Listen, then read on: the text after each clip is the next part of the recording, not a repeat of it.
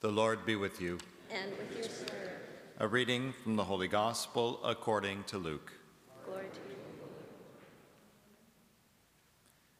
Jesus was praying in a certain place, and after he had finished, one of his disciples said to him, "Lord, teach us to pray, as John taught his disciples." He said to them, "When you pray, say, 'Father, hallowed be your name. Your kingdom come. Give us each day our daily bread, and forgive us our sins, for we ourselves forgive everyone indebted to us, and lead us not into temptation.'" And Jesus said to the disciples, "Suppose one of you has a friend, and you go to him at midnight and say to him, 'Friend, lend me 3 loaves of bread, for a friend of mine has arrived, and I have nothing to set before him.' And your friend answers from within, 'Do not bother me. The door has already been locked, and my children are with me in bed. I cannot get up and give you anything.' I tell you, even though he will not get up and give him anything because he is his friend, at least because of his persistence, he will get up and give him whatever he needs. So I say to you, ask, and it will be given you. Search, and you will find. Knock, and the door will be opened for you. For everyone who asks receives, and everyone who searches finds, and for everyone who knocks the door will be opened. Is there any father among you, if your child asks for a fish, will give the child a snake instead of a fish? Or if the child asks for an egg, will you give a scorpion? If you then, who are evil, know how to give good gifts to your children, how much more will the Heavenly Father give the Holy Spirit to those who ask him?" The Gospel of the Lord. Praise to you, Lord Jesus Christ.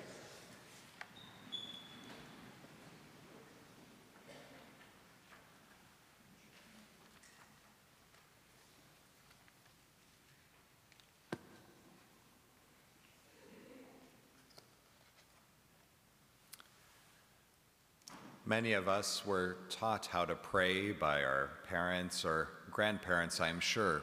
It's something that is just taught at a young age and caught and transmitted as part of our lives. And as we celebrate this kind of grandparent weekend in our church and the celebration of the Feast of St. Anne coming up on July 26th, a little story about a grandmother and her grandchildren.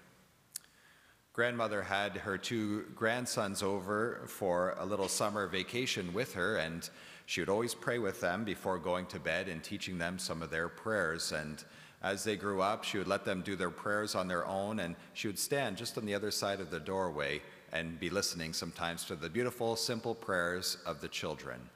They would often be praying for their family members and for their friends and for the world and for a good night's sleep.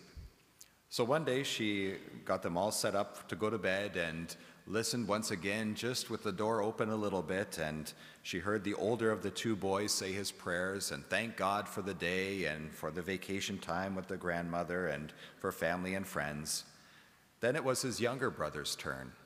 He started off thanking God and praying for his family, and then with a real loud voice said, "And God, please give me a new bicycle and 2 new video games. Amen." The older brother said to him, "You don't have to yell. God is not hard of hearing."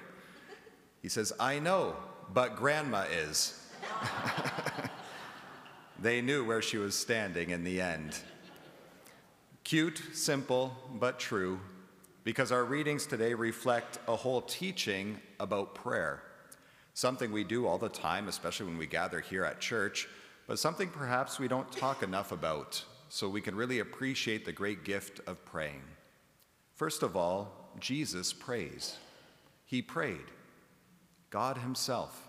He shows in our humanity the great need, because Jesus teaches us who we need to be to really truly be human. And Jesus in his humanity, as he's fully God and fully man, prays. So he enters into regular communion conversation with the Father in the Holy Spirit. So the Trinity, God as a family is kind of like a one long conversation, mutual conversation of prayer.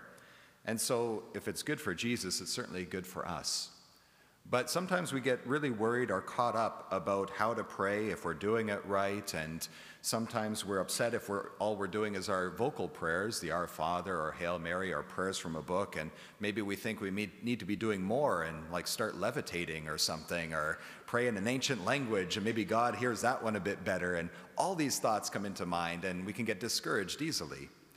But a few things just from our readings, hopefully that can help us in our prayer life, and hopefully the summer months gives you a bit of downtime or some time on the front porch or back deck or wherever is kind of a corner for you to pray with and end time for reflection about prayer and just really to savor the goodness of the ability we have to pray. In our first reading, we hear about prayers of petition or intercession. Abraham, once again, we hear about him in the first reading. He is fleeing the city of Sodom and Gomorrah that is going to be punished for grievous sins and turning away from God. And it sounds like in the reading that God is like a chief negotiating officer and Abraham's the agent and trying to figure out how many people God is going to punish and how many people God is going to save in this city. And prayer here, when we pray for a petition, when we pray for a need, when we pray for somebody, it's not so much about dealing with a chief negotiating officer who is God, or kind of a mechanic here of trying to get what we want and kind of customer service here at the front desk with the Lord God in prayer. C.S. Lewis always said when he was praying for his wife during her cancer treatments that cancer doesn't change God, it changes me. Prayer doesn't change God, it changes me. He knew that so much was out of control and needed to surrender and abandon whatever was going to happen to God's will, to God's plan, to life here on earth, which is not forever, as we know. And it's true, because here, this whole story of Abraham saying, well, Lord, if 10 here are found good, will you destroy it? Suppose 10 righteous people are found, or 50, begins 50, and on his way down, 10 at a time. And this is all about changing Abraham's mind. As Abraham is praying and interceding on behalf of the people and his family who lived there at the time, his nephew Lot and his wife, that Abraham's mind is being changed. To understand that God is not the one out like a surveillance camera ready to see us mess up and punish us immediately, but rather God is like a loving father, and he wants the best for his children. He may have to discipline, he may have to give us further instructions, but he is merciful. And this is all about one of the first times in the first book of the Bible, the book of Genesis, that God is teaching his people through their real life experiences who he is. And that's what prayer does.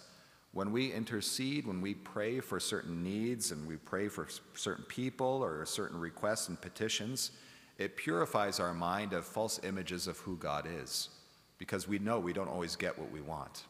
We don't always get the request and answered in the way we expected, perhaps.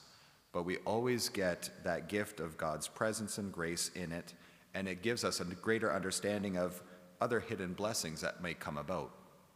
One person once said, I prayed for wealth for so many years of my life, and I'm still struggling and doing okay, but not very poor, but not doing great. But I realized that without the wealth I was looking for, I received lots of wisdom in other areas of life. Just for example, of sometimes surprising results that come from prayer, like that of petition or intercession. We then turn to the gospel. The gospel here is the Our Father prayer. And sometimes we downplay the importance of those memorized prayers, the vocal prayers that have been taught to us for centuries in the church.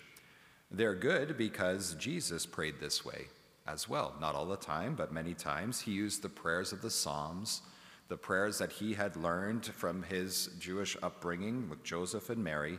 And so he taught his disciples other prayers like that to memorize. And when you heard the Our Father in the gospel today, you might have thought and said, well, this is not the Our Father we pray at Mass. This is not the one I learned. It's a little different. It's shorter. This is often something that would happen with formal vocal prayers that would be taught. Was a rabbi or a master would teach an abbreviated version to the disciples so that they could easily memorize it. and when at work and when kind of going about daily chores, they could go about praying that very quickly sometimes, or just by memory. So the longer Our Father, which is found in Matthew's Gospel, shows us that Jesus probably taught his disciples a longer version and a shorter version. Just like at Mass, we have longer Eucharistic prayers. Sometimes the priest could choose, or a shorter version. The same substance, the same essence of the prayer is there, but it's meant to help us remember certain things, memorize parts, and be able to pray that with ease on our own, or to start with the shorter one and learn with the longer one later. There's sometimes also different emphases in these prayers. The Our Father in Luke's Gospel doesn't use the word trespasses, but debts. To forgive us our sins like a debt, like we forgive others who are indebted to us. Different image, same vision, because the understanding of sin or debts in the Bible is of a heavy burden weighing upon people. And when that can be forgiven, when that can be healed, it's like a big weight coming off of our shoulders, whether it be from sin or from financial debt as well. And anybody who has been experienced any debt of any kind, you know it's on your mind. You know it's there. It's kind of like a psychological weight that sometimes can be there. So this is the image here in this Our Father prayer that Jesus gives to the disciples as another way of understanding the fruit and the essence of that prayer. And finally, at the end of the Gospel, two words of advice in a parable about our need to be bold and persistent in prayer. And this boldness and persistence is one that leads to spontaneous prayer many times. The image of this man going late at night in the middle of the night to a friend and needing food shows how just kind of shameless and bold and persistent, keeps knocking on the door until the friend gets up out of bed to give him the food that he needs for his own family. That's a beautiful image of how Jesus encourages us to pray, boldly, persistently, not worrying about necessarily getting all the words right sometimes, not necessarily worried about how it comes across, and just sharing our heart with the Lord in prayer. That's a beautiful form of prayer too. So it leads from the vocal, memorized prayers to one that's very spontaneous, that's very honest, that's shameless in the sense with God and saying, "Here I am, Lord. Here's the good, bad, and the ugly of this week or of this day in my time of prayer," and handing it over to Him.